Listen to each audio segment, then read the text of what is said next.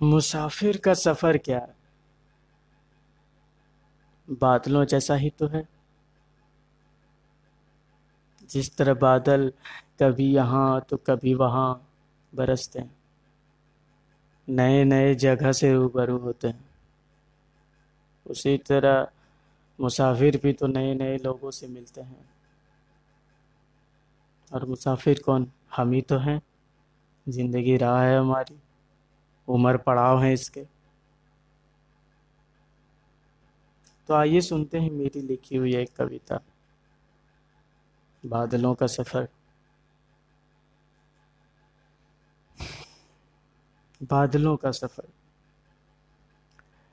अपनी ही राह का राहगीर हूँ मैं। उन पर्वतों को चुमते बादल की तरह। अपनी ही राह का राहगीर हूँ मैं। उन पर्वतों को चूमते बादल की तरह, जो कभी घंटों धरती को निहारते, बंजर मैदानों में थोड़े मेहरबा होते। कभी नदियों से रुककर बातें करते तो कभी बैठे खेतों से गप्पे लड़ाते। कभी कभी अपने बूंदों की लड़ियों से, गाँव के किसानों से भी रूबरू होते। जैसे जैसे लगता है कि वो सुहानी सफ़र के राहों पर है।